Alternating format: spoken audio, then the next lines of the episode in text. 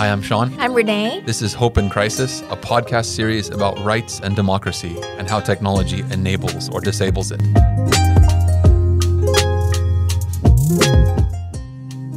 All right, so today we're going to talk with Tim Chen, and he is the chief organizer of Taiwan Homeschool and a founder of this uh, Taiwan Homeschool Advocates. I guess he's been doing this for a long time, has some kids, three kids, Yeah. homeschooled all- them all.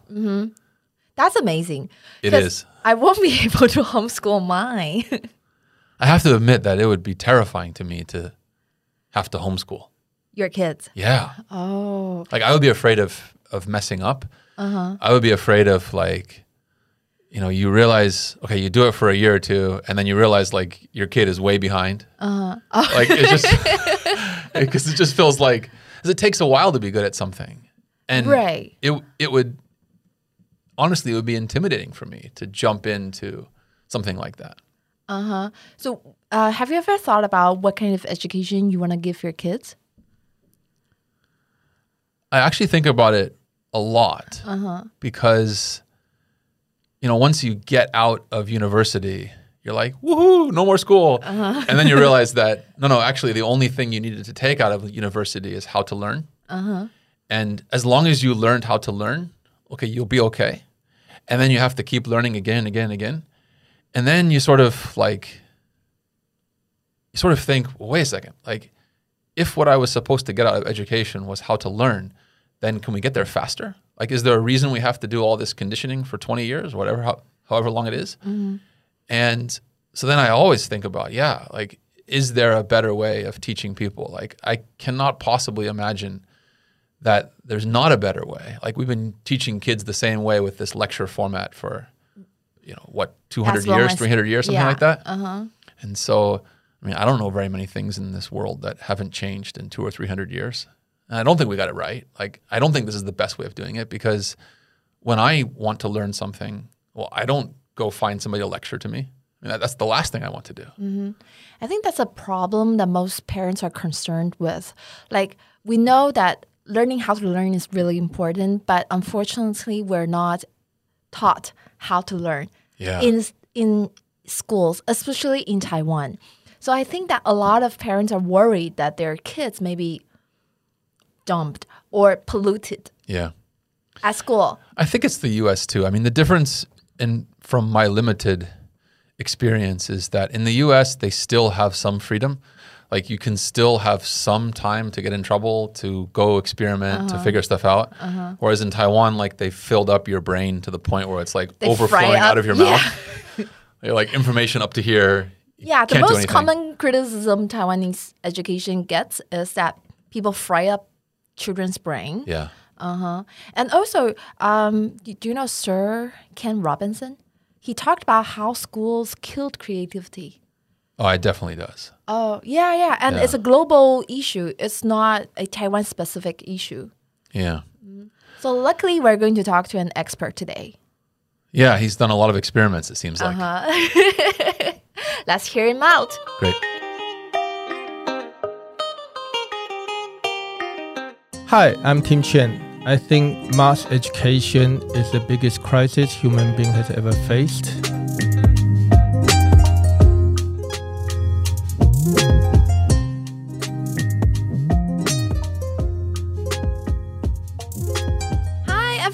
Today we have Tim with us. Say hello to our audience. Hello, my name is Tim. Yay! We're happy to have Tim with us today. Uh, he is an expert in homeschooling. Do you have any idea of what homeschooling is? I had a friend, my climbing buddy that I grew up with, and he was homeschooled. Oh, cool. Yeah, my mom used to always threaten homeschooling on me, but I never wanted to do it. Does that mean that you don't get to see your friends anymore? That's basically what it was. Yeah, oh, okay. you're gonna be grounded. so tell us more about homeschooling. Uh, what's- it? Yeah. What is it in reality? And then what is the ideal, optimal type of homeschooling? Well, homeschooling is a is, is an education philosophy that uh, uh, parents take their uh, children and uh, uh, out of the uh, established school system and then uh, design the curriculum and uh, pick the material and execute the the whole learning process.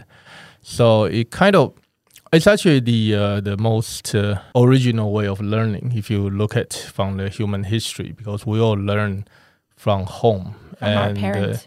right and until maybe the sort of like late 18th uh, 19th century when you started to have a mass education first come out of the Prussia and uh, part of it is to do with the industrial revolution that um, mass manufacturing require knowledge workers or back then the knowledge worker means people who can read the manual Literate. and and write key books and that kind of thing. So, so that's the uh, the original preface for uh, in uh, mass education, and also for Prussian government, they need people who can follow particular value uh, as part of the state building process, and then uh, mass education kind of take over the whole world and becomes the dominant and the mainstream uh, education, and then homeschool become this sort of marginal, uh, fringe, um, extreme cases. Uh, but in since the sort of 1980s, and uh, there's a comeback of home education that people are thinking about whether the mass education is really suited for everybody. And in our case, because we are international family, my wife is Polish, and uh, so we wanted our our children to be educated in the particular way we, we value, and which is not uh, um, something that the, the Taiwan government would offer. And uh, there's nothing wrong with what they offer, it's just uh, we want something different. So, so we decided to apply home education uh, our children um, since 2003 when my oldest daughter turned six, and ever since. So we have three children, and then we've been homeschooling them since 2003. Yeah. I, I agree partially that mass education is not the best for children, but um, are you do you have any education background or does your wife have any education background? Because when I think of homeschooling, the first idea is that I'm not qualified for yeah. giving my children education. Right. Uh, yeah, I I'm very uneducated, so I'm totally not qualified either. Um, no, we all in some way uh, educated, and in some way we are not. So. I, I don't think education should be um, education right now is, is considered as a profession, but education is also a lifestyle. Education is also a family value. So if you look at the human history long enough, and uh, you know, we, we learned a lot of things uh, from people who do not have professional qualifications. Uh, we learn how to speak, not from a linguist, but from our parents and very often grandparents. Uh, we learn how to cook, definitely not from a chef, and uh, we learn from our parents. And uh, we learn how to walk, we learn how to ride a bike, and not from athlete, and but from our parents. So, effectively, you can learn uh, from your parents a lot of things, especially the values, and also.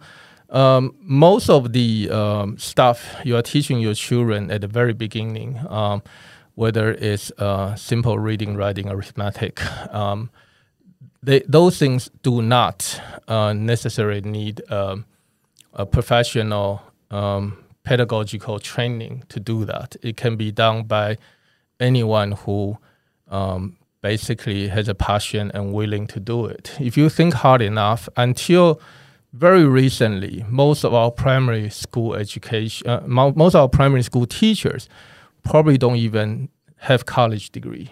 Um, they only have vocational high, uh, uh, college, i.e., they are probably like high school or high school plus one one year diploma. So, so we, I mean, most of us who have a, a college degree, I myself has two master's degree, and my wife has so uh, another master's degree. So we are we're, we're, probably qualified to do that for for beginning. But most importantly is to train and to condition to to allow our children to be able to learn by themselves. So it's not so much of I'm going to transfer the knowledge to my kids, therefore I have to know everything, and then then I need to transfer that. But rather I will teach them a way so that they can learn by themselves and then to find answers for themselves. I feel empowered already. Can, can you give us some sort of big picture understanding of homeschooling? Like across the world, what percentage of kids are homeschooled? Is it increasing, decreasing? Right. 20, uh, 2020 is a very interesting time, uh, among other things. Uh, Before 2020, okay? Because I know everybody's homeschooled now. Right, because now the majority of kids are homeschooled. Everyone, like Zoom, Except kids Yeah. in Taiwan. Zoom University, yeah. Right, right, right. Yeah. So yeah, so um, 2020 at the height of the uh, homeschool craze, uh, if you go to UNESCO website and they have actually a, a, a map and a clock show you exactly how many people are home educated, and I think at one point it was 16 billion. So it was something. 16 million. 60, mi- uh, no, no, no, 160 billion. So it's uh, it's a very big number. But 160 million. Yeah, Sorry. it's very very large number. So and uh, it it accounts for ninety five percent of the uh, world uh, school age population. So very very high. Yeah, because at at that point, only about five percent of the school age population are still attending regular schools. Really? Yeah, it was that high. It was very high. So um, Wait, let me get this straight. So you mean this year, this year, yeah, only 5% Only 5%, students that could go to school go to school. The rest Right. are all homeschooled. right, right, right. So I had no idea. At the height, at the height, of course, you know, over time it kind of Wait, better. is this because of the coronavirus? It's because of the coronavirus. okay, okay. So so back Yeah. up a year. So what did nine, what did 2019 look right. like? So in 2019, uh, in 2019, uh, the uh, it depends on the country. So uh, the most the high the highest penetration will be United States, which has about three percent of its pop, uh, school age population are home home educated. So that that translates to about U.S. has about 100 million students, school age students. So and uh, so that's about three million um, kids are home educated. In Taiwan, um, we have about the the percentage is much lower. The the penetration is much lower. So. Uh, last academic year, i.e., 2019 to 2020, uh, we started out with about uh, 8,000 homeschoolers. That's it. Yeah. So, Wow. but but that is still quite a large number because uh, if you think about, I mean, of course, we we grew from like only four people uh, 20, 30 years ago to today, and uh, it's quite a large number. Consider uh, the, t- the number of students not that that big in Taiwan. So And what's the growth Yeah. rate in that number? Like Right. in the US, for example, has it always been 3%? And then in Taiwan, like, I'm, I'm really curious in the change. Sure, yeah. Um, the Taiwan has grown a lot uh, in the past five years. So the the number of home educated students, kind of uh, um, maybe uh, no, it, it, it's sort of like grow by four times in ten years. So um, and then in in the U.S. number has been pretty much around the same between uh, two and a half to three million. So, and and this year after COVID, I mean the number went up to about six million, and that doesn't count uh, people who who were forced to homeschool because the school shut down. But it's only counting those who choose to homeschool, and so more people are choosing homeschooling in U.S. now because they, for various reasons, and we can go into that later. And but in in Taiwan, um, the number is going up. Mainly f- it's driven by a few factors. One is the um, the high school homeschoolers, which they are allowed to to carry out uh, in Taiwan, um, independent study and also getting a government grant. So you get uh, two thousand four hundred US dollar a year um, to spend on anything you want. So basically, you can upgrade your MacBook every year if you have to, and uh, not if you should. And so and and and and and also that allows people from different kind of socioeconomic background to to do that quite quite easily. I'd, I'd like to understand a bit more about your thought process. So Sure. when you decided to homeschool your is was it a, a daughter or a son? The the I first have one? I have a, the first one is a daughter. Okay. Yeah. Hmm. What was going through your head? Can you talk a bit more about like what were you afraid of? Mm-hmm. Um, I just love to know like what that conversation was like. Wh- Did you want it? Did your wife want it? Did you both come to the same conclusion? Mm-hmm. Yeah. And and how important is the factor that you are having a international family? Because in my imagination, I think maybe you want a part of what taiwanese people are learning, and then a part of what Polish people are learning, and then some different cultures, some different languages. Okay, so I think the two questions are combined together, and it's it basically you go through. It's quite. It's actually a very natural process because at the beginning, when we um, I when we came back to Taiwan in 2002, uh, before that I spent years in, in the UK and, and US. My, my daughter was born in the US and then we moved to UK. And we wanted a part-time kindergarten for her when she was five. But we couldn't get one in Taipei for some reason. Everybody wanted us to keep their kids at the kindergarten for as long as possible. Okay. Yeah. This was insane. My son grew up, well, he was born in LA, grew up here, and kindergarten was from 9 a.m. to like, I think it was 4.30 or yeah, something. Yeah, yeah. And and and they were surprised that we on- we only want a half day. Is it why? Is it we'll charge you the same? Is it? Oh, but I don't care. I, I just want them out. We did the same thing. My wife would pick him up every day at noon. right. Yeah, it's the same. Like I, I said, I don't care about the money. It's just makes no sense for a kid to be in school for So you see, long. nothing has changed in twenty years. Yeah, So- yeah. So Wow. ba- so basically, so at that time we were saying, oh, but we don't want to because you know my wife's Polish and she want to continue Polish language and, and cultural tradition at home. So she she want the kids to have a socialization environment in, in kindergarten and, and mm-hmm. learn something, but she doesn't want her to spend all the time in kindergarten. But couldn't get that in Taipei. So she said, oh, you know, and she she's a trained Montessori teacher. So she said, okay, so we're going to buy some material and then we're going to set up a kindergarten at home. Why not? You know, so so she did that. And after one year, uh, my daughter turned six, and she was going to Wait, go Do How, you how old is your youngest now? uh, ten. Oh, Yeah. okay. So is your home kindergarten closed? 'Cause I Um, am thinking about you know sending my son to your home kindergarten because I'm not a I was going trained to ask, like, is this teacher. an actual kindergarten Yeah. that you're accepting students? It's- exactly. Right? We're, we're accepting students. That's pretty cool. That's a privilege. I am not a trained Montessori anything. I don't know how to teach my kid. Yeah, we accept those who are on my household registration. So really? Okay, so it's just okay. So you it can was be the your own. foster dad. I don't care. okay, Yeah. sorry about that. No, Go no, ahead, uh, yeah. like so because we were looking at Montessori and then also the Waldorf one. Yeah. Mm-hmm. these two I thought were interesting. Um, but when I looked at them, I was like, no, they basically Taiwanese this Montessori school. Mm-hmm. So like it was like you still had to do the homework, you still had to cram things in their their heads. Like they're still trying to teach math to a three year old, right. Which is like so By building blocks, right? They don't no, like straight up math. I mean, it was really. yeah, yeah. Like That's not Montessori, I know it's not supposed to be. right? Okay. Yeah. Well, they you can do the pink towers and stuff like that, and the the, the number rods. Oh, that stuff's and- great. Yeah, yeah, yeah. Yeah, right. but that's not what they were doing. Oh, okay. So they are doing beyond. I mean, uh, away from, deviate from that. Yeah. Okay. Okay. Yeah. Right. Right.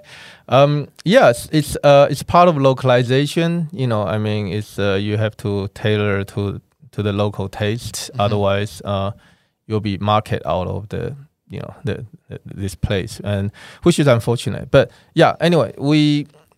So we decided to that, and after a year, we said, "Oh, okay, it's not that hard." And then it comes to the time to go to primary school. Uh, sorry, uh, and then we we went and visited the school, and then I found that the the school looked exactly the same as when I was growing up. Um, you have a te- a classroom with teacher in the front, blackboard behind, kids there sitting in rows, and little little t- desk, little chair.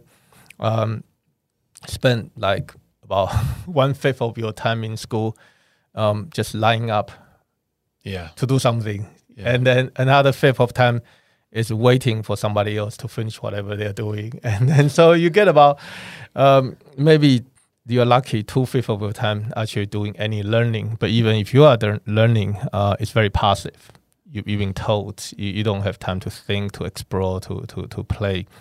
Um, so we say, um, well, since we already finished, you know, uh, Montessori home uh, homeschool kindergarten for one year, we might as well continue doing it. So we applied to the Taipei city government, and then got permission to to to not to send the kids to school and, and still be recognized for what we're doing. So it's accredited home education in Taiwan, and then and since then we just continue doing until she finished high school.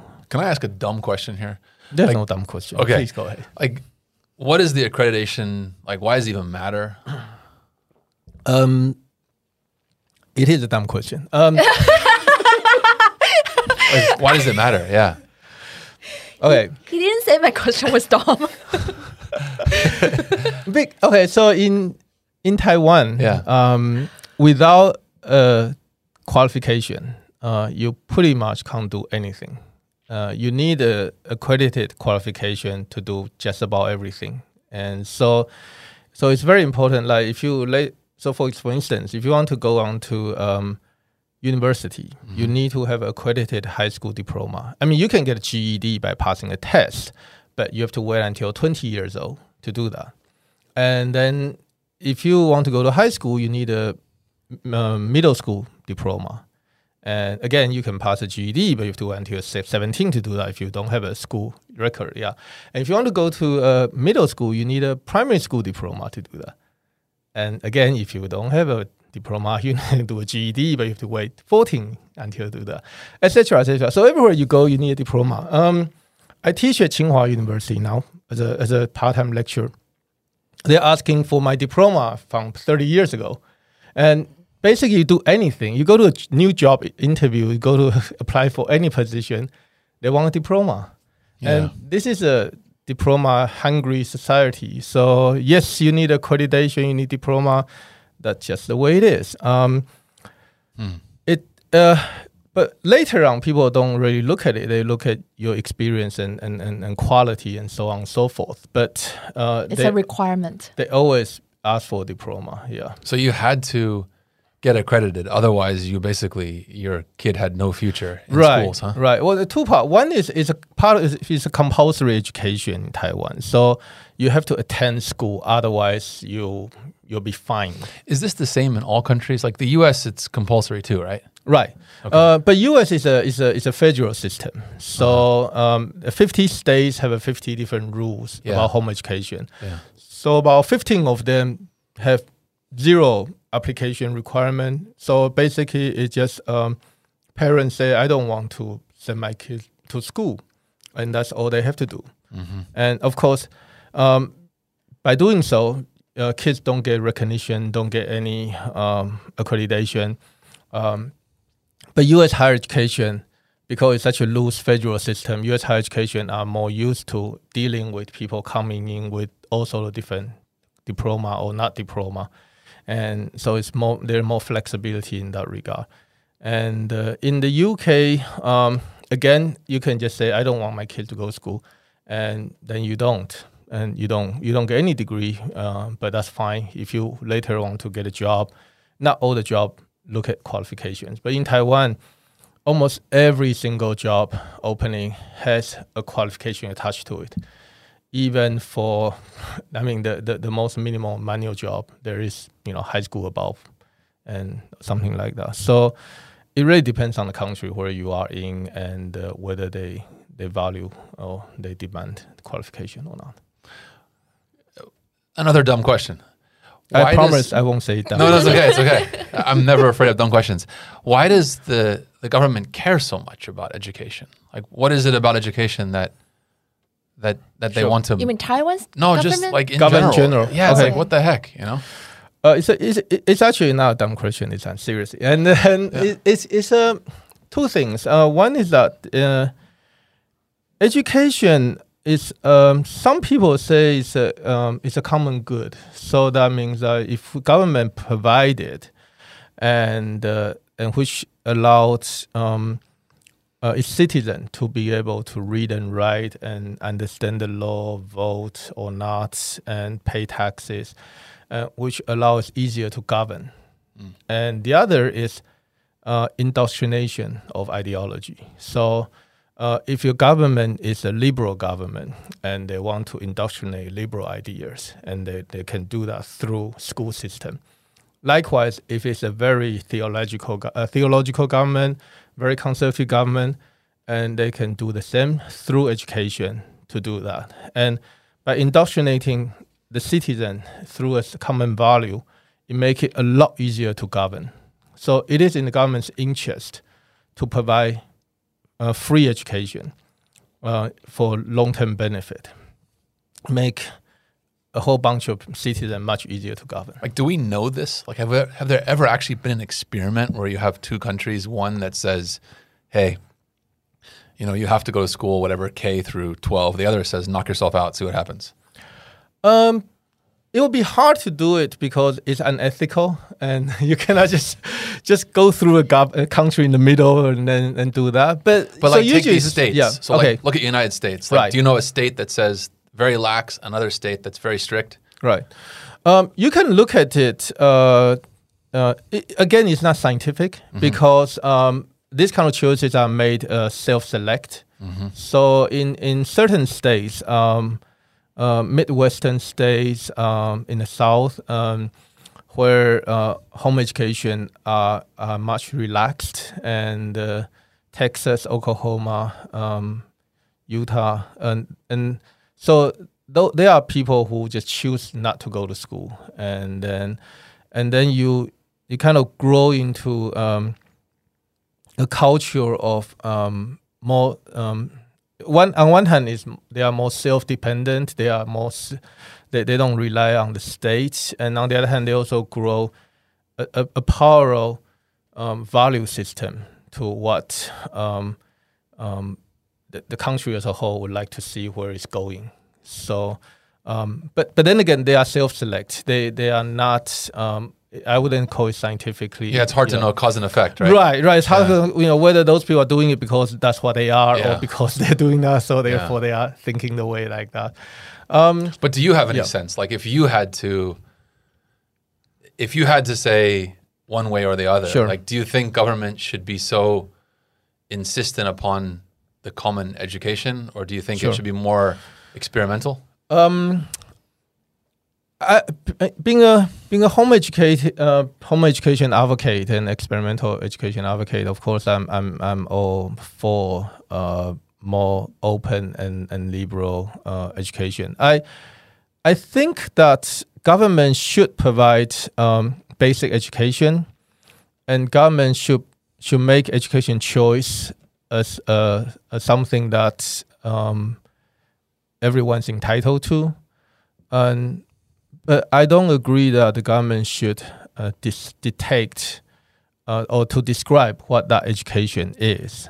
And so at the moment, we are looking at uh, through national curriculum. Through uh, I myself is also sitting on the Taiwan's National Curriculum Review Board. So I'm one of the 48 people who decide what kids will learn in the next 10 years.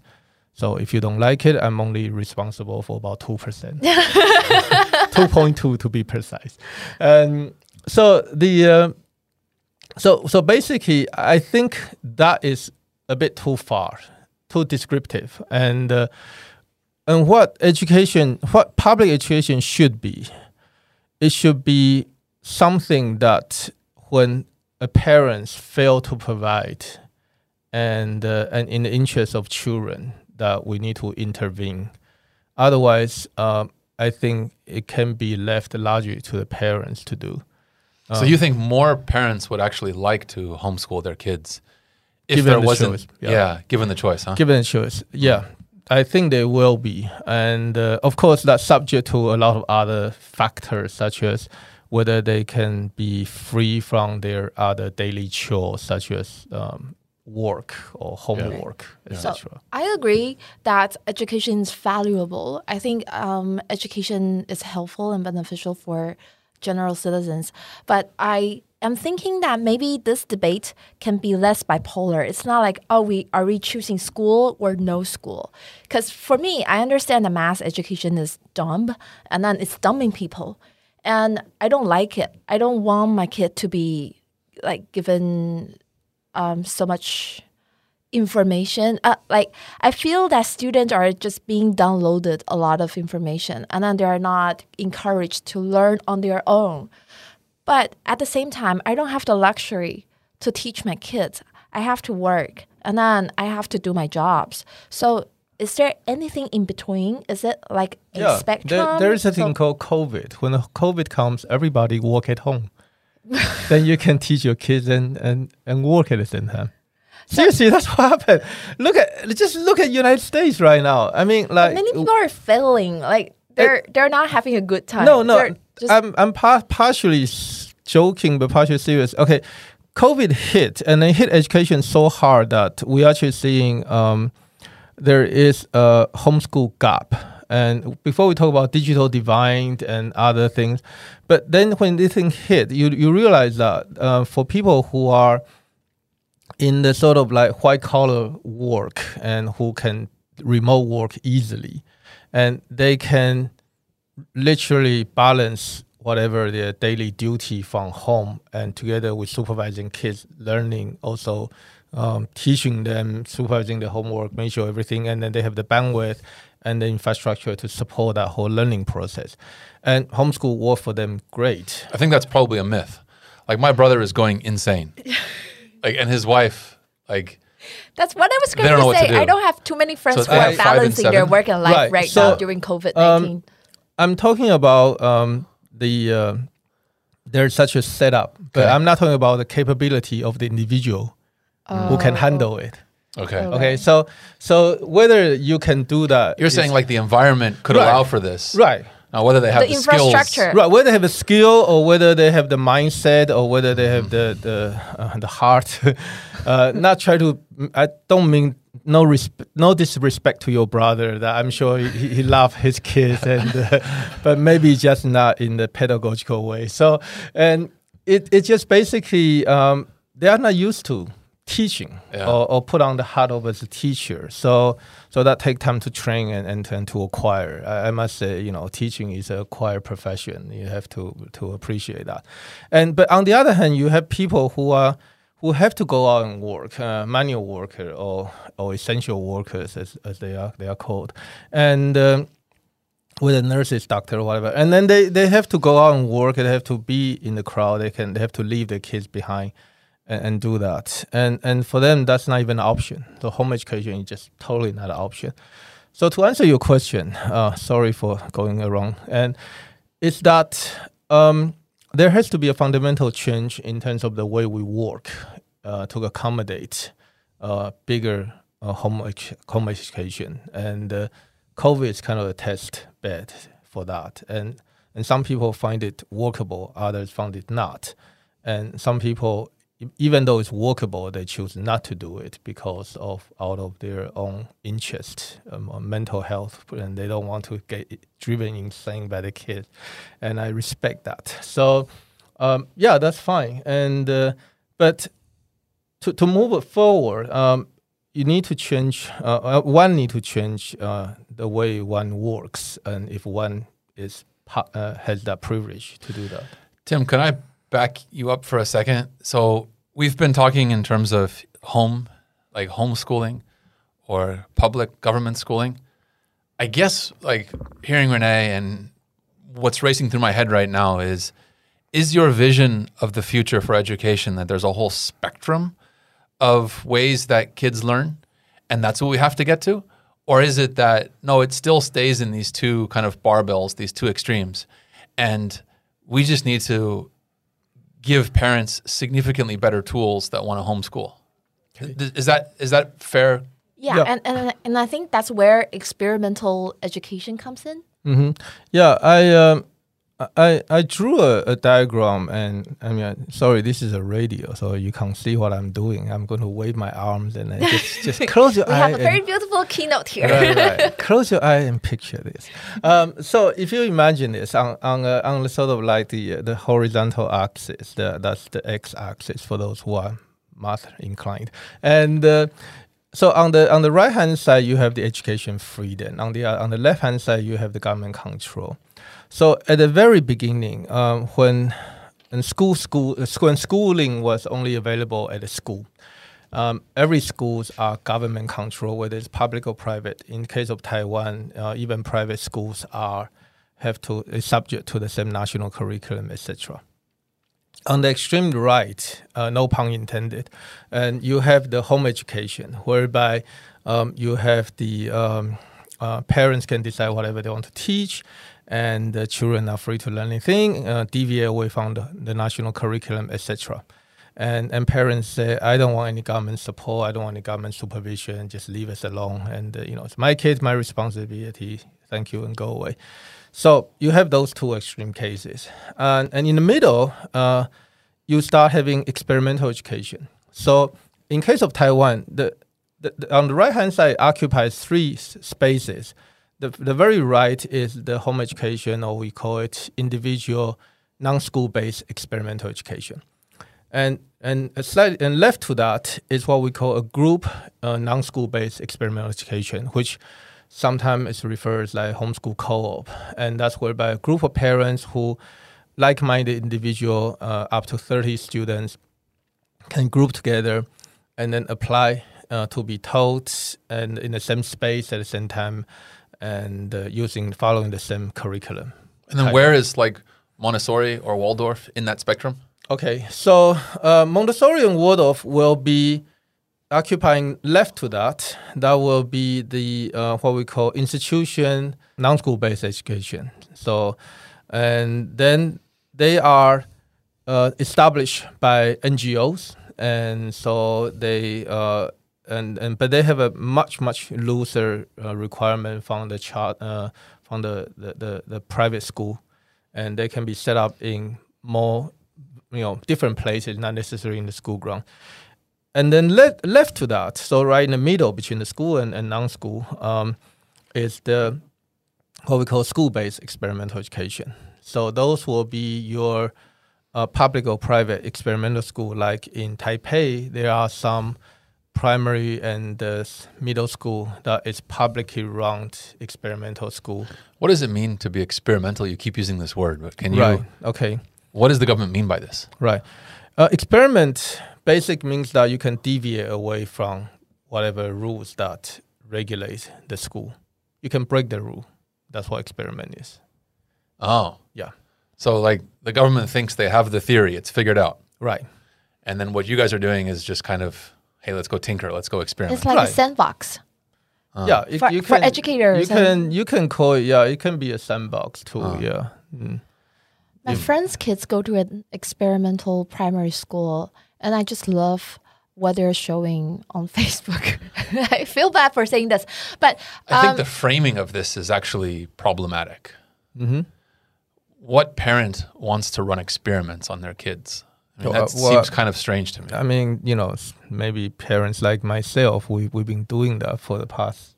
But like, if you took somebody like Renee and you Yeah, said, yeah. "Hey, you know, let let's go experiment with your kid," I I, I don't know, like It's to do with at least in- vocabulary. yeah, It's it's it's a I terminology. think, yeah, I think there's something lost in translation. It- Mm. Yeah, yeah, try, try, yeah, I try, think- try, What is try the to say Chinese the word. Try the try Chinese. innovation. Yeah. Yeah. What is in How, Chinese? how about innovative? Like In- in- innovative in school, and then you Mandarin, have yeah, innovative yeah. curriculum. I- in Mandarin, it's 实验, that's It's right. 实验, Right, yeah. but I think what it really Uh-huh. means is not experimental. It means innovation. It means that, oh, we're doing something new.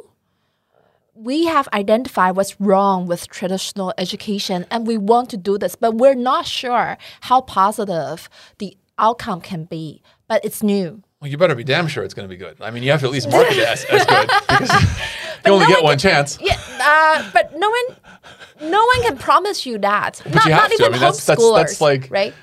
That's that's marketing. Is you're promising something, you know, Well, that you can't y- deliver I on. mean, what you- what you are saying is also some uh, some of us who are in the sort of experimental education has been um, uh, found it very irritating. like we call Yeah. them charter schools in the U.S., right? Mm-hmm. Like a charter to me feels like, oh, that's pretty cool.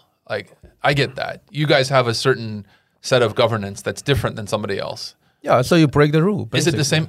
Yeah.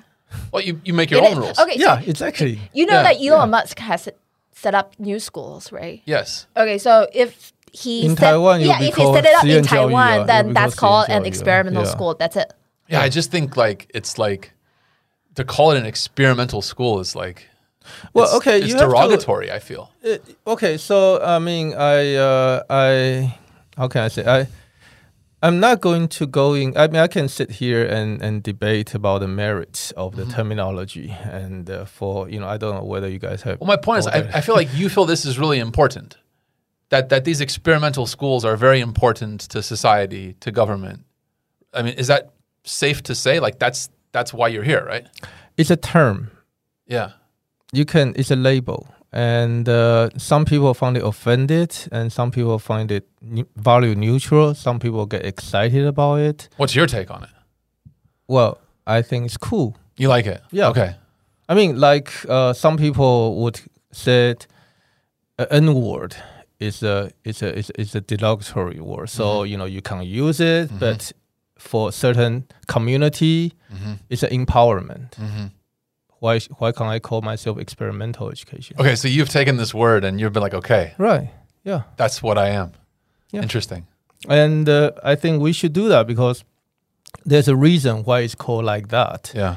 Um, it, it derived from uh, the word experimental education has been around since 1913 in the statutory. I mean, it's way back when the, the ROC government was still in China. So it's nothing new. And uh, Wow it's been around for a long time. And uh, at the beginning, and then you go back even more recent, like 50 years ago, uh, when they come to Taiwan, they set up the uh, the National Normal University um, and or other teachers' college. There's always an experimental school, experimental primary 实验实呃呃实验国小、国国国语实校 all this kind of thing was set up.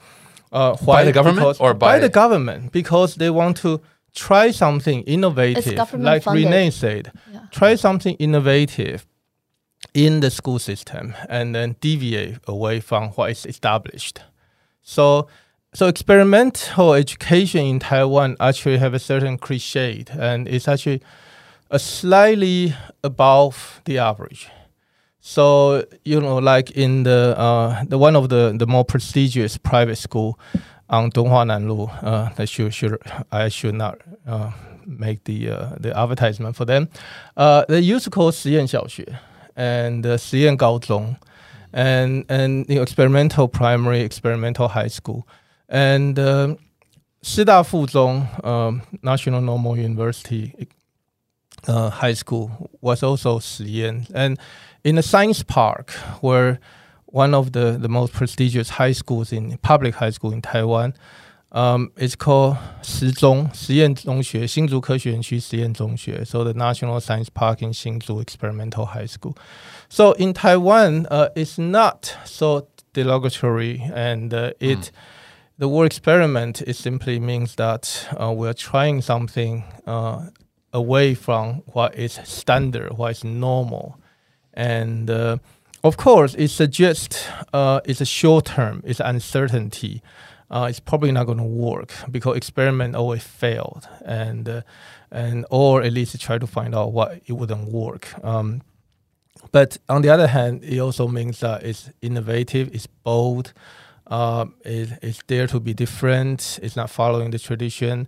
So if that's what the kind of education the parents want the kids to have, then they should accept it. And unfortunately, not all the parents understand this. They they send their kids to experimental school and they still expect a predictable outcome.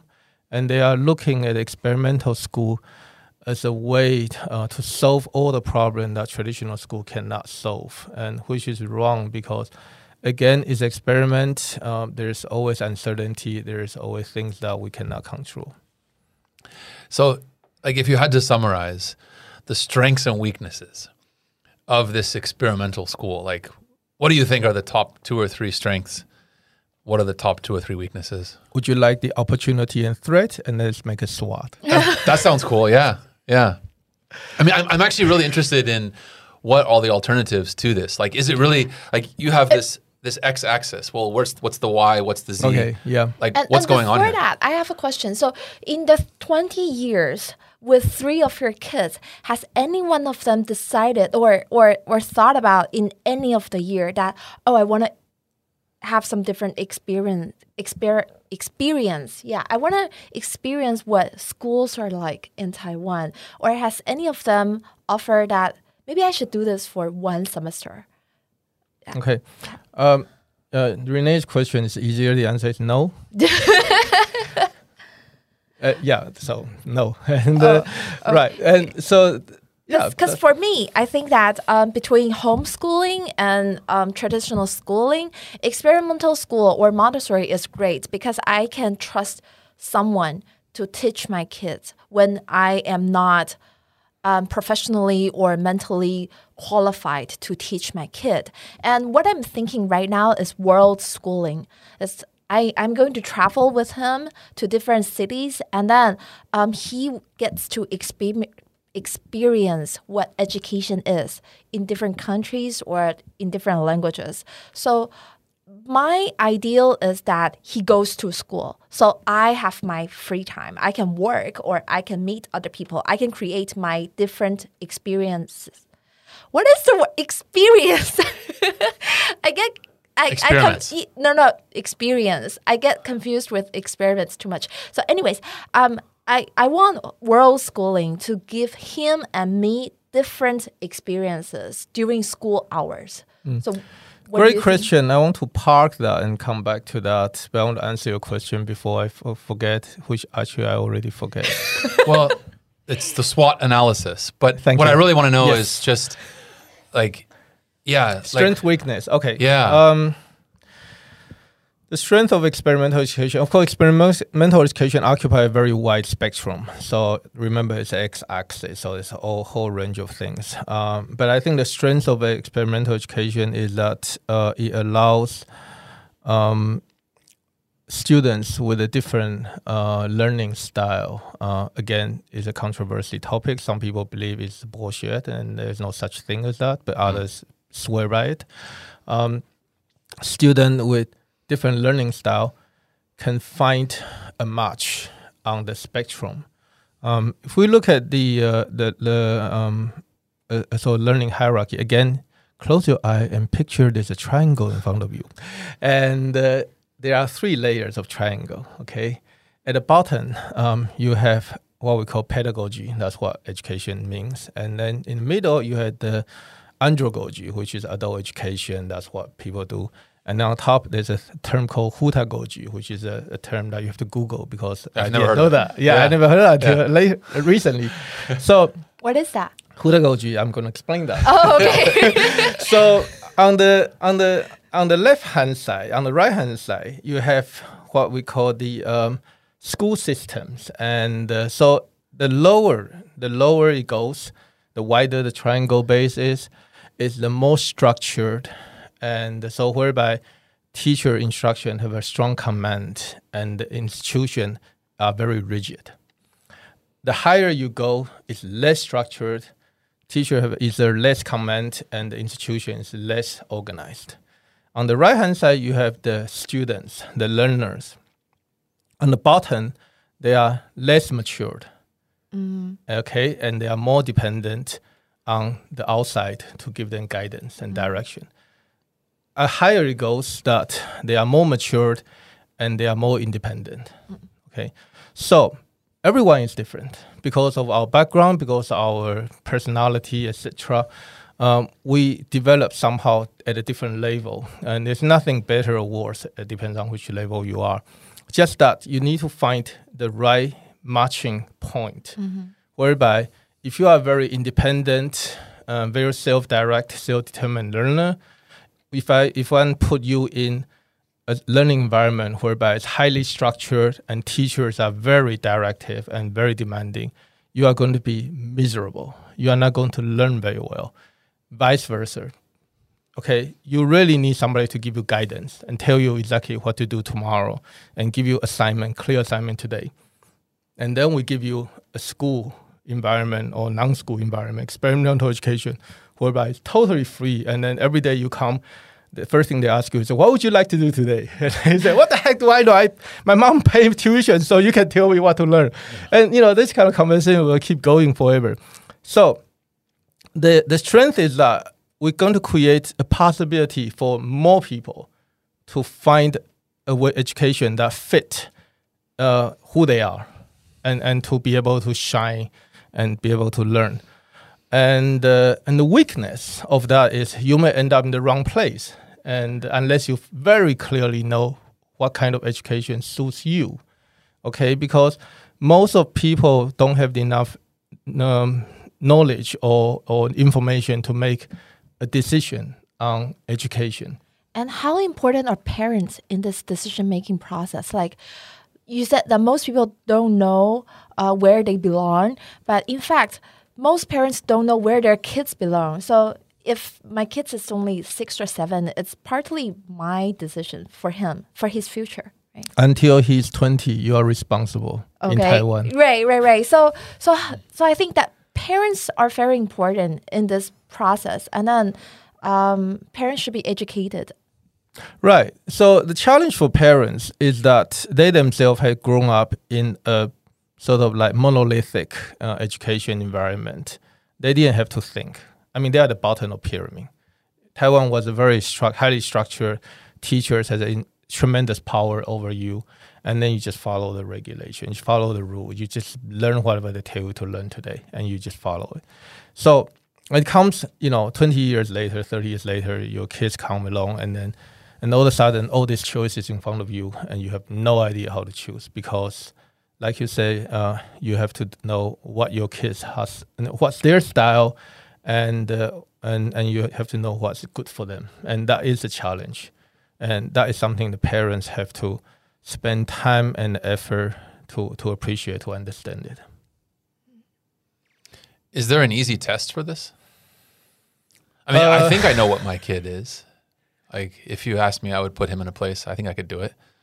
But I'm just curious. Like, are, is is there like a personality type test where you can?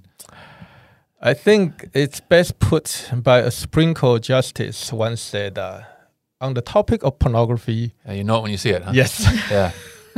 Yeah. I, th- I think that's true here. Yeah, for a lot of parents, intuitively. Yeah. I mean, like like you said, I mean, I, I just know my kids whether they are self-direct or they they just need a lot of directions, Yeah. and you should be able to spot that. And Re- Renee, maybe if you found it struggling doing that, um, one Spend way more time with your kid. exactly. I Thank know, you. No, no, no. I know what, what kind I of can say it. I know what kind of learner he is. Yeah. I So there just you go. don't think I am the educator that he needs. Oh, this is different. Like, Okay. like I'm, I'm okay with outsourcing the birth of my kid to a doctor. Exactly. right? Like, that's, why I'm looking for schools. That's good, right? right? That's that's But why. like the question is just like what what outsource do you want to have? Like, is there a one size fits all? right, right, right. right? So, Or is there so my question I is actually that had home facing birth the for my son though, but Uh, it that's doesn't the thing. surprise me. I cut the cord. I cut the cord too, but the doctor held it. oh, I did it before just the being midwife made very it. but that's- competitive right now. No, I'm just like, right. I know. this- I know. So um, when given a diversity of choices, Yeah. I just want to make sure that I uh, can make the right choice for him because I know that I'm not a homeschool type of mom. How do you know if you never tried? I know. I tried teaching, so yeah, I, I I was a I was a teacher, Right. uh huh, and I don't enjoy teaching. But how did you teach? Because there are different way of teaching. Did you try different way of teaching? I think that I am made for other jobs. That So- was the end of the conversation. no, no, I want him to be well educated. So, so uh, that's why I asked about how to make the right choices or how to make better decisions. yeah. So again, um, what your kids are, I mean, by observation, by spending time with them, you pretty much know whether they are link forward or link back kind of learner. And uh, then from there on, it's easy. You just need to figure out. You just need to see, see through the marketing material of different ex- experimental education and figure out really what kind of you know joint they are running. Because remember, it's more to do with whether the teacher are very command oriented or whether they really are free to let the kids to, to, to grow. Um, I also know that homeschoolers usually swap kids, right? Like, I really don't you know made how. it sound very kinky, but you get the- you get my idea. So I cannot discipline my I'm son. still trying to picture it. But I cannot discipline my son, and he knows how to get what he wants from me. oh, Right. And so, but I can discipline other people. Okay, so And- the and- hypothesis and- is that education must be through the, the door of discipline. Oh, okay, we define discipline very differently because I am certified for uh, positive discipline, and it's it's just a problem with wording, right? Again, Um, experiment, yes. Right, right, Yeah. right. But I mean, it's even very difficult for me to ask him to sit here away from the TV for 15 minutes. So Maybe he's not born to sit there away from TV. That's his destiny. Let him watch until he drops. Mom, get that thing out of my face. I don't want to watch it anymore. I try that because I think um, when you forbid something, you're actually creating lust. Exactly. Yes. Yes. Genesis. Right. But anyways, I think outsourcing is um, one of the better options for me and for him. So that's and also I think that um, if you have to decide whom you're outsourcing this to, it, it's a huge decision. But the other way around is that you can give him different experiences every year. So he gets to try different systems, different cultures, and different languages. Okay, I remember what I want to tell you about Okay, world thing. schooling. Yes, world schooling. Um, homeschooling is a lifestyle. It's not Mm-hmm. an education choice. It's a lifestyle choice. So basically, when once you are homeschool parents, um, you are, uh, you and your kids are almost uh, uh, the one. So you, um, we do everything with our kids. Uh, basically, you know, you wake up in the morning and then you are you are there and they are there, and then I work from home. They work. They, they study from home, and you have lunch together. You have dinner together, and you play together. Uh, when you travel around the world, you also do everything together. So, so the question is, does one have a private time at all? Uh, yes, but very limited. So, and what what does one's social life look like? Um, basically, um, uh, as a kid grow older, it's possible to have um, sort of like adult conversation with other adults, and uh, uh, but until then, you pretty much uh, spend a lot of time with your kids, and then you do a lot of things together.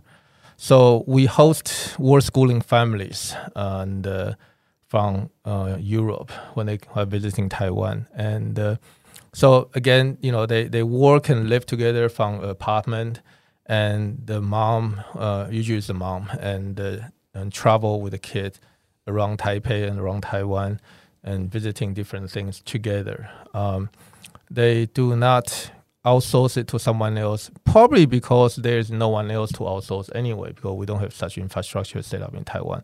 But part of it is that the, the mom itself is also a curious type. They she wants to learn and uh, you know there, there are a lot of things you can learn together with your children uh, when you are traveling. And uh, just that you pick up different points i mean you may appreciate the subtleties of the cultural nuances and they probably won't or vice versa. I mean you may be somebody who just appreciate good food and life and and uh, and and they they are just you know history buff. So so either way both of you can learn a lot from travel together. But um uh, but one thing is that uh, the kids has to be conditioned in a way that they are able to um, enjoy the thing that you enjoy together. So um, again, um, it's not for every kid, not for every parent. But if you are, uh, if you can do it together, that's great. If not, you know, do it separately. That's it's just as good. As, like just having this conversation, like so much of this conversation makes me think about that there's this spectrum and why can't we have more experiments on this spectrum and why isn't the public education changing at least once every 10 years like why isn't it looking different But we um, are changing once every 10 years. That's why I'm at the National Curriculum Review Board. I'm setting the next 10 years.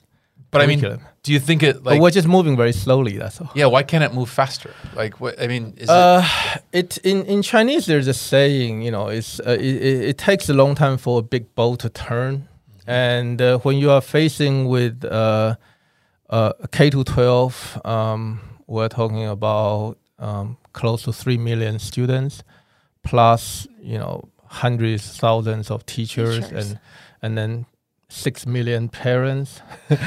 um, it, it it take a long time to do it, Well, what I mean is, if you had these experiments, right? so the way a scientist would do this is you have some hypothesis, you Yes. run these experiments. Yes. If the experiments gave data that changed your theory, That's right. you would use that in your in your new theory. Yes, So, that's what we're doing. Um, do you think it's happening? it's happening. Uh, for example, we have the um, uh, because uh, homeschoolers are very much uh, self-direct, um, you know, self self-regulated, self-determined learner. So they plan some of the stuff themselves, and uh, and that kind of ideas has implemented starting from 2019 uh, into um, high school in Taiwan throughout Taiwan. So every week there's at least one period of the class that um, students are allowed to set their own goal and agenda to do anything they want. But even that implementation, a simple, humble, small step, um, has hit some resistance from the parents because they cannot um, comprehend the fact that their kids are going to school for 150 minutes a week is allowed to think for themselves and decide what they want to do for that 50 Yeah. minutes. They just cannot. Mm. It is insane. Mm. It is blasphemy. Mm. You know, I mean, like, what on earth are the teachers doing? What are what on earth are the the the the, the, the school masters and and what are those crazy national education com- re- curriculum review boards are thinking when they let my kids set free for 15 minutes a week? This is insane. And so the teachers and the parents are always trying to design something for the kids so that they will not be empty, they will not be in void for that 15 minutes. But but we do that. Um, we try something in experimentation and it works, and we implement that. Uh, there are there are a few other examples, but it takes a while to, to move forward. So, um, from my experience, education systems do change, and then the ways of teaching are changing too. When I was in um, primary school or middle school, um, we only teach English for like two hours a week, and right now English is taught at uh, with more hours, and also in the past, uh, teachers didn't teach phonics. It was just you just memorize all of the vocabularies and then they don't care if you can read English or not. You just as long as you have a big vocabulary, then you're good. And then with mathematics too, we were given a lot of formulas um, when I was a student. And then um, when it was my brother's time, teachers started to teach students how to deconstruct everything and then reconstruct them. So they're using mathematics um, as a problem solving technique. So that that's something new. I, I also agree with Tim that changes are being made very, very slowly. But um, I think that's the value of experimental education because when they see positive outcomes from edu- from experimental education, they pick it up and then integrate that into the mass education. You know, we haven't talked almost at all about tech. And I'm curious, like, what role is technology playing in these experimental educations? And yeah, just how do you see it? And, and also, I have a add-on question. You were talking about um, distribution of different personalities and learning styles, right? And I was thinking, like, oh, so maybe in the future we need personalized education. So, do you think technology, especially internet, can help with that, providing personalized education? Um, the tech comes uh, in many different ways. Um, the um, if we say the experimental education is moving towards a, a more individualized and uh, more self-direct, self-regulated, self-determined learning, then the biggest enabling platform, of course, is the internet, which is a depository of a lot of knowledge. So basically, a free internet, uh, a decent bandwidth, and uh, and and a nice screen, and and and also device which allow you know always on, uh, constant access, affordable price. Um, basically, make um, tapping into knowledge much much easier and affordable. Accessing of knowledge. Um, uh, however, there are still uh, things that uh, needed uh, to organize and to uh, direct and help uh, individuals to how to go about planning their learning path, about how to navigate the knowledge. And so technology is important in, in one regard that it enables all the things out there.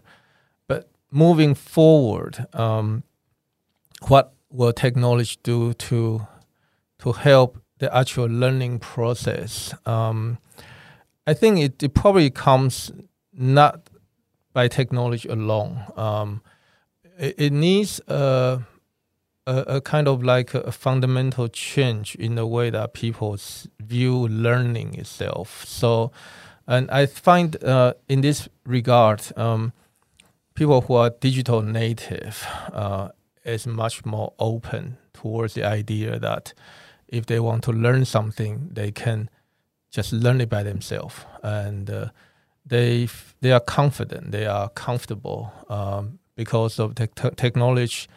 Uh, push things moving so fast that they cannot learn a lot of things they would like to learn and uh, from the school uh, for instance, the podcast we are listening right now, um, many young people like to be a YouTuber, a podcaster, but school are not offering this kind of uh, curriculum, so they need to learn it by themselves. So, so it, it motivates them to do that, and uh, the availability of the content, knowledge out there make it so much easier.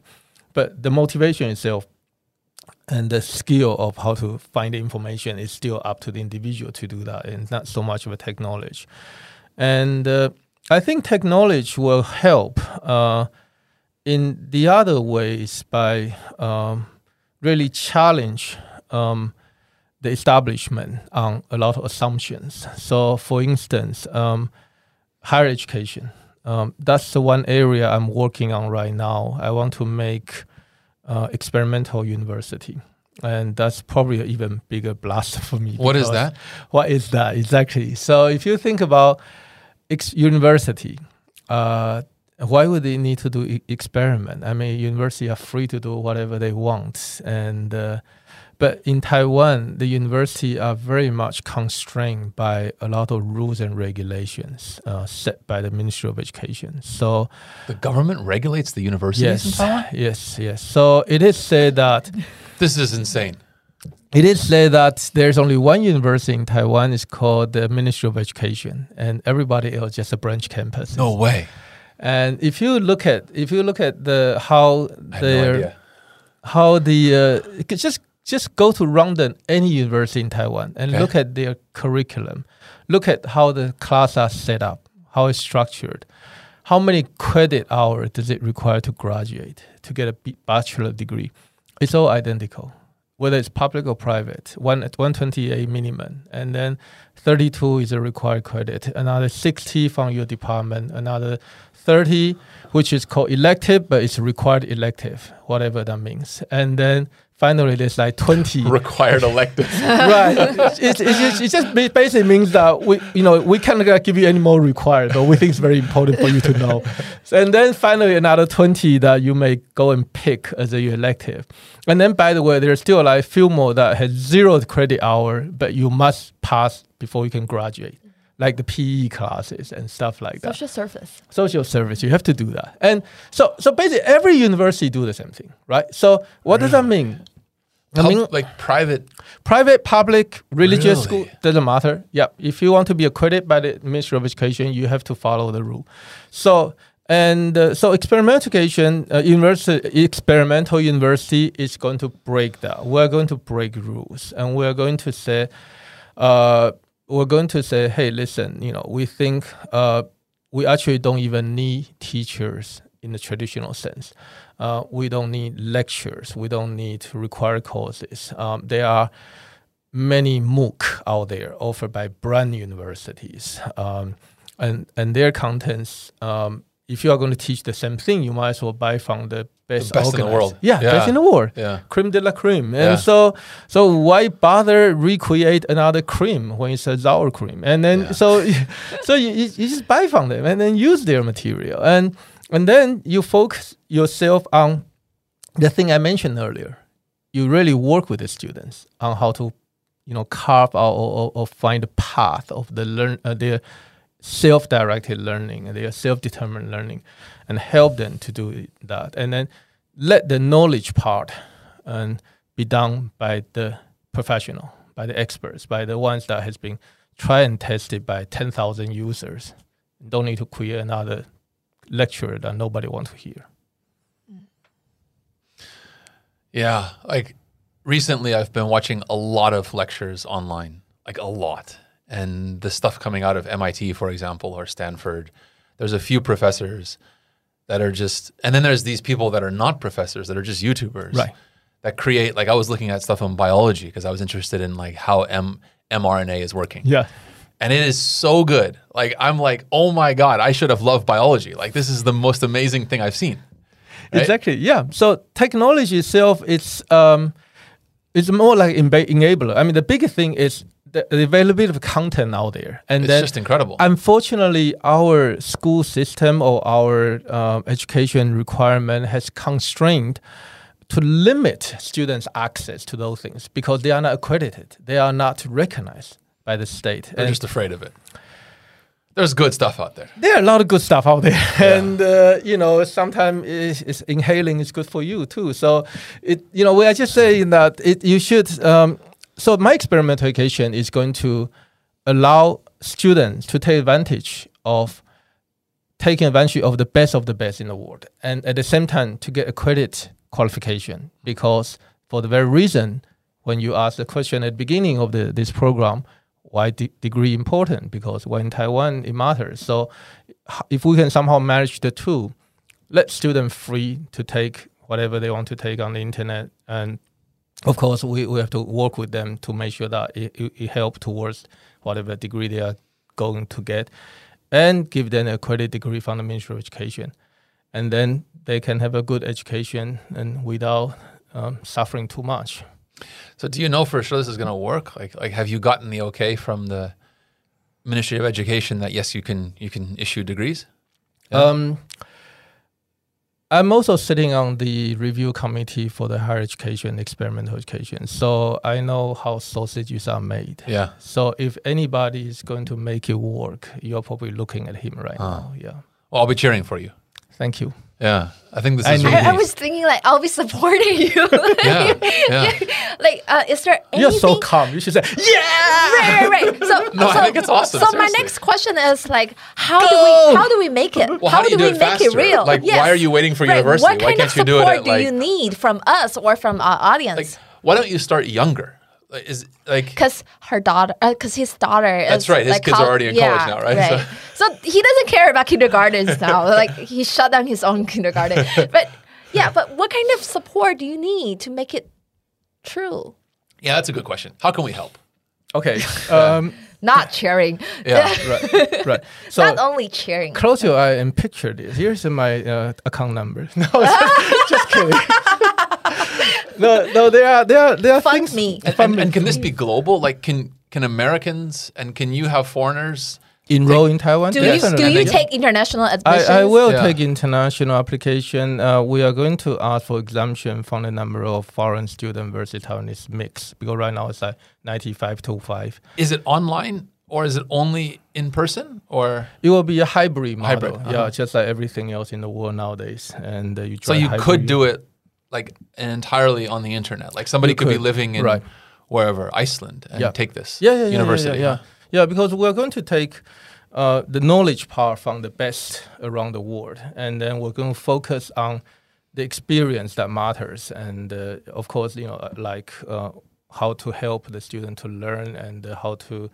Uh, how to get them to, um, to to figure out which is the best path uh, for them to to take advantage of those the so wonderful at courses. what stage is your experimental college university? Right. Uh, we are at the stage of a PowerPoint presentation. for those of you who have, for those of and you, gentlemen, he is fundraising right now. Go to his FundMe page. for those of you who are familiar with how startup works, Yeah. and, We uh, do, we do. Yeah, yeah, yeah, yeah. So, so basically, we are we are in the uh, uh, the stage that we are going to write up a proposal, and then we're going to present to the ministry and the review committee, and uh, and and then then once we get approved, uh, we'll start the next phase of setting up the the school, the actual school, and then we'll, we aim to um, admit our first incoming class in 20, September 2022. So That's pretty Oh, quick. that's it's fast. not that Not bad. Yeah, yeah, yeah. So we are we are we are working as fast as we Oh, possibly I thought can. my yeah. son would be one of the first. Then, it's not that Because he's right now at the stage of preparing the PowerPoint presentation. No, and also to to quickly answer your question about the um, why I'm not doing younger part, I did. I I, I set up a, a experimental high school for Taipei City government. Did uh, you? Yeah, in Oh. 2015. So and it's still going, but I, I quit that job uh, two years ago, and uh, so. Um, and and I've been there, done that, and uh, so and there are many. I mean, in Taipei, there are 17 uh, experimental institutions uh, for high school and below, and then there are 23 uh, experimental groups, i.e., a co-op set up by the parents. So, so the choice is quite plenty, and actually, you may not find the one you want, uh, but uh, who has anyway? But anyway, uh, but you can. But you can still try. Uh, but no one has cracked the experimental university yet. And then after years of working on this, we find unless there's an experimental university out there which allow the students to really follow the path of their learning, their passion. Uh, eventually, when they get to university in Taiwan, uh, which I described earlier, is very restricted. Um, they are just going to get burned out, and they're just going to crushed by the system. So, so we want to we want them to be able to leave the whole. Um, this path of learning uh, with t- some sort of higher education diploma and allow them to set them to, to, to, to their next phase of their life. Great. So we talked about the diversity of education, and I think the key here is accessibility. I think we should make sure that different education choices are accessible. I actually feel like uh, more people need to know about what you're doing. Thank you. Yes, Um, that's why I'm here. I'm doing my roadshow. Yeah. yeah, I'm thinking about how like so specifically kind of this is of course my American perspective looking at things, right? And uh, I have a lot of friends that are very interested in Taiwan because of how uh, the Taiwanese reacted to the coronavirus. Yes, welcome COVID refugee. Yeah, it's incredible. Yeah. Now, um, but there's not much exporting going on. It's not like the rest of the world got better Yeah. from Taiwan. And so, Oh, Uh, where's the mask? Where's the mask? yeah. so, so I think it's quite interesting. Like, is there a way that we can spread um, your university to more places? Because I think that, like, if you really are pulling the best lectures, um, the best material from the internet, then this is sort of like the first. It is the first. I, Yeah. I, I just spoke on the global uh, open education conference, which is basically all the MOOC people Okay. are there. You know, so and nobody ever heard of a accredited uh, university that can be um, can draw from everywhere because That's know, what I mean. That, that's what I think is Everybody's still offering their own courses, Yeah. offering their own degree. I said, this is 21st century, 20 years past that, and and who is doing ver- vertical integration? That's right. What the heck? You know, Yeah. I mean, you guys, I know you guys been around since 1541 or whatever, Yeah. you know, Oxford Yeah. College, right? Yeah. Uh, Can we get real? So, yes, it's very, I mean, uh, this is a horizontal. Do you have a name for this yet? uh, right now, the, the, the code name is XU, just Experimental XU, okay. University. So- Okay. A name that you don't like. No, no, it's okay. It's okay. Yeah, no, I mean he he, He owns this converted word you. experiment. If he's gonna own yeah, it, all I right, want to let's make it. It's okay. I want to make it positive. you Yeah, I yeah. want to- Great. This no, is my please, N please, word. Yeah, like, so- please let us know how we can help. We want to Okay. spread this. Uh, Thank you. I really think you have to get this out to as many people as possible because I think this is like I've been trying to push Taiwan to think about e-residence, like Estonia. You know, right. how, yeah, yeah. I Yeah. know how it's done. yeah. like the e- e-university. Right. This is it. You, sh- you should push this as hard as you can. Right. And Internationally. it doesn't have Right. to be located in Taiwan, right? Headquartered in Taiwan. It has to Or- be a physical location. it's based in Taiwan. Yeah, it has to be based in Taiwan. but you should be global. right. right. is I mean, awesome. Okay. you know, this so is it's like, headquartered in Taiwan, but it's globally Well, you get your certificates available. from Taiwan. And I'm just the- thinking about fundraising. You know, Ah. yeah. Who like who should he talk to, or what kind of connections should we bring him? People pay a lot of money for university. I, Um, exactly. I wouldn't worry about this. Like Right, if you I really had a formula and you could you could provide a degree at the end of this. Right. Like a real degree. Like right. you said this is- accredited degree. yeah, Exactly. accredited degree. Yeah. I mean I mean university is ridiculously expensive. yeah. Okay. I, I think your business model is easy. Right? You just charge for this as an online degree. Actually, we are doing it uh, as a non not for profit at the moment. Um, I, I I work with the uh, NGO uh, Crossroad, which is uh, um, i- is an NGO that we're starting right now. So uh, among other things, also work uh, with Taiwan Gold Card Office and other things. So um, and so part of the uh, the, the appeal is that um, our physical teachers or physical um, lecturers um, will be draw from all these uh, Gold Card holders, Yeah. uh, people with all sort of talents coming to Taiwan, yeah. and uh, and and usually when you want to meet those people, you have to fly out to various part of the world. But all of a sudden, you can you can have an international education right here in Taiwan, and you meet with those people, you learn from them, and you learned your um, sort of basic knowledge f- online from the best lecturer from Stanford, MIT, Okay. whatever. When you make more progress, please come back and we want to talk again. We want to push Okay. you harder because Okay. I love this. I think this is so cool. okay, thank you, this is so awesome. thank you, Yeah. thank you very much. Yeah. Thank you very much for coming, and uh, we'll make sure that you come back. Okay, I will, Yeah. I will. Thank you. Bye. Bye.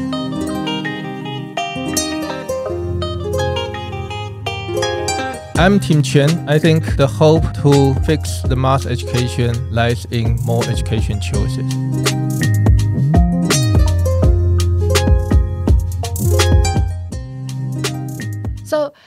Really happy that he's building a new university, and I'm also very happy that my son is young enough to get into that university. Yeah. if he can sustain the business, right? of course, he will. Yeah, I think for sure it will work. We'll help him. I mean, Yeah. I will help him. I want that for my kids. I want that for the next generation. Yeah, I mean, even if he sold exactly the same product at one tenth the price of mm-hmm. what, say, you know, Stanford or Harvard, like you would, I think you would have more than enough money to get it going. Yeah. I mean, because I think most people stay in college. Okay, uh-huh. either they're really curious and they love the learning experience, or they just want to get that damn piece of paper so they can go get the job. And so, if he could solve that problem, like give you this piece of paper that says you graduated, and at the same time, instead of giving a bunch of teachers that have varying degrees of abilities to teach, like if he could build like the best online courses for different topics, and then had a collection of people sort of helping, teaching you, mentoring you to get through this material. To me, that sounds amazing. I think it gives me some ideas for the new episodes. I think that messing around is really important too. Goofing around. Yeah. I actually had a hard time when he first was talking about experimental schools because, uh-huh. Of course, I really believe in experimenting and trial and error and tinkering. But I think that a lot of people would see this as derogatory. I mean, is this a translation issue, you think? It is. It was, huh? Yeah. Hmm. He said that it started in 1930s. Mm-hmm. So someone in the 1930s used the word experiment and then people just keep using it. So And I what do you think is the right translation of? Innovation Innovation. or innovate innovative. Yeah. Innovative education. Yeah. Yeah, I wish they would change that. It took me A while. a while to like come around because so I was also confused at we were talking about homeschooling, Yeah. but actually what he's talking about is not homeschooling. He's talking about how do you innovate on education itself. Yeah. Uh, before talking to Tim, uh, I thought of homeschooling as building a classroom at your house, like Oh. Like setting up your living room like a classroom. And then, so for me, it's really difficult. It's almost impossible for me to be a mom and a teacher. Well, and working. Yeah. Like, how could you ever do that? No, there's no way I can do it. But then he said that homeschooling is a lifestyle. And then education is an art of possibilities, which is pretty romantic. Was it inspiring for you? Like, did you like, okay, I can try that? No. No. Still scary. Because I know myself too much. I know myself too well. I Yeah. I, I think it's great. But for me, um, it, it's not the right uh, recipe for me and my kid. So I think it's great. And I think that it's encouraging people to think about education um, in a more diversified way. But we need something else. Yeah, I was still a bit surprised when he talked about the numbers. So he was saying there's like 3 million in the US, uh-huh. you know, 2 3%, something like that. Right. And then Taiwan had like 8,000. Right. Which to me, I mean, that's like, that isn't even a rounding error. That's like, so it must be really, really hard to convince the Taiwan parent to homeschool or to trust alternative, okay, you call them innovative, innovative schools. Um, Or do you I think it's just, it's too early? No, no, I, I just think that there are many factors to take into consideration when you want to try homeschooling. For example, you have to have that de- determination, and then you have to be able to tell w- why mass education is failing. And also, you need to have that luxury. For example, you need to be able to spare eight hours a day to educate your kids and then work from other revenues. Yeah. Maybe next time we can ask him a bit more about where he sees mass education failing. We didn't really get there. I, I'm curious about how he saw that. I mean, of course, I have my ideas of where I think it's failing. Seems like you have some ideas where you think it's failing. Yeah. I love that he's trying to start from the university. At first, I was like, ah, start earlier, go to the kindergarten. But I think the He entry point is university because that really actually is what probably half the people that go to university, if they were honest with themselves, they just want the degree. That's true. I, I, I think that's very true. But from most of the interviews I've had with different kinds of people, I think the most valuable part of college time is goofing around with your friends. And then your friends, your college friends are really influential. So that that's why I am still a little bit skeptical about remote education. Yeah. because I don't think uh, the, the the value of universities is all about knowledge. Maybe I'm not who I am if I meet other people in college. I'm not a video game person. Like when I Uh-huh. was young, I played a bunch of video games, way too much, and I kind of quit. Uh-huh. Like they call it quit cold turkey. You just never again. And about six months ago, I put on one of those VR headsets and I watched a movie with my brother. So he was in California, I was in Uh-huh. Taiwan. This was, you know, when the coronavirus, when I was like, okay, I'm not going to be able to go back home this year. Uh-huh. And I wanted to know, like, could you have an experience with somebody you cared about in the virtual environment Oh, yeah, that didn't feel like a. Zoom phone call? Right, right. So you can still goof around with your friends It with was VR and. AR and hologram and It was really interesting. all that. Okay. Yeah, like that's like true. he was sitting next to me in this theater and we were talking about stuff and it was pretty cool. You know what's really true about this? So for me, I didn't understand that VR and AR and all of the tools can be helpful in creating an interactive environment, right? So the, the, the problem with education is that people from 80s or 90s are trying to solve a 21st century problem. Yeah. Uh-huh. I think so. Yeah. I totally think so. Uh-huh. I think the ingredients are there. Like if you combine these MOOCs with some VR, um, maybe you can get enough of that sort of social. Right. So I, I think it takes some futurists Yeah. to solve futuristic problems. yeah. Uh, this this was a, a very hopeful conversation. Is, like the first one we've had in a long time, right? Yeah. I think for the first time we're laughing a lot. That's know, true. yeah. yeah, it felt very light towards the end, and it felt very Hopeful. Yeah. Okay, this this might work. This is interesting. Yeah. All right, Let's keep doing this. let's do it. okay. This This podcast is brought to you by Bitmark and Girls in Tech Taiwan. So Bitmark uh, was founded from the belief that data is the next major asset class. And so what Bitmark does is create tools for individuals to gain control and access over their data and eventually unlock all kinds of new value in that data. Girls in Tech Taiwan is the Taiwan chapter of a global nonprofit focused on the engagement, education, and empowerment of influential women in technology and entrepreneurship.